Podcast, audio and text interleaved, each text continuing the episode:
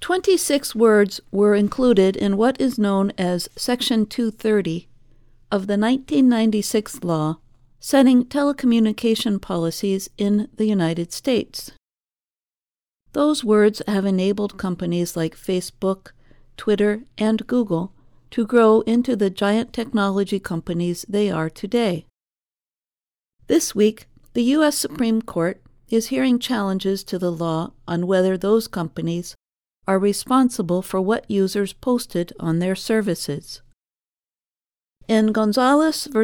Google, the justices will decide whether the family of an American college student killed in a terror attack in Paris can sue Google, which owns YouTube. The family claims the video services algorithm helped extremists spread their message. The second case, Twitter versus Taamneh, also centers on legal responsibility.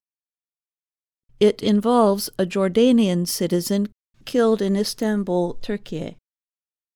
The results of these cases could reshape the Internet as we know it. Section 230 will not be easily changed. But if it is, online speech could be greatly changed.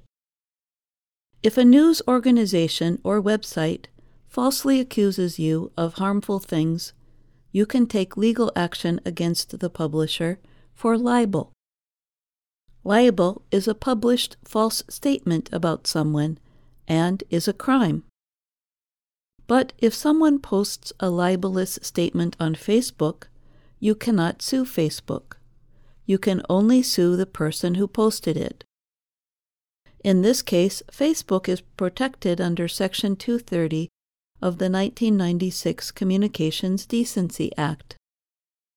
The law says that no provider or user of an interactive computer service shall be treated as the publisher or speaker of any information provided by another information content provider.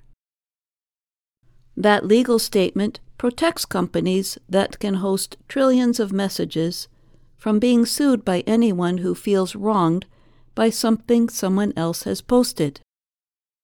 Section 230 also permits social media services to moderate their services. They can remove posts that, for example, are obscene or violate the service's standards. The measure's history dates to the 1950s.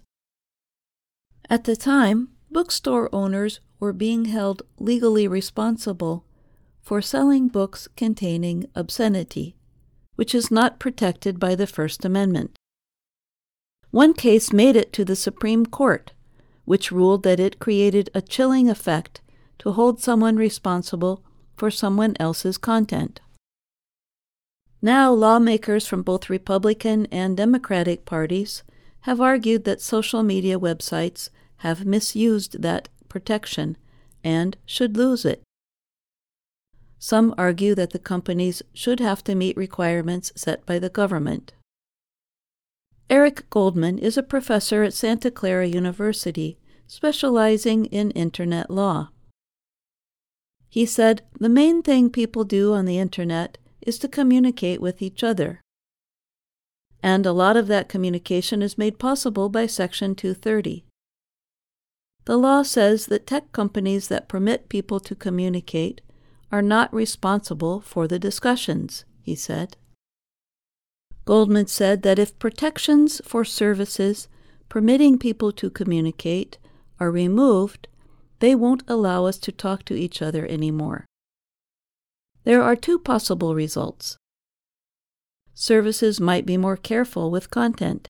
For example, in 2018, a law was passed that created an exception to Section 230 for material that helps with sex work the advertising service Craigslist removed its personals area that was taken over by those who used it for sex work.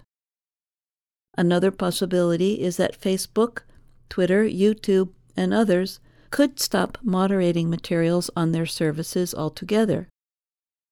However, the unmoderated services could easily end up with a lot of harmful content. Any change to Section 230 is likely to have strong effects on online speech around the world.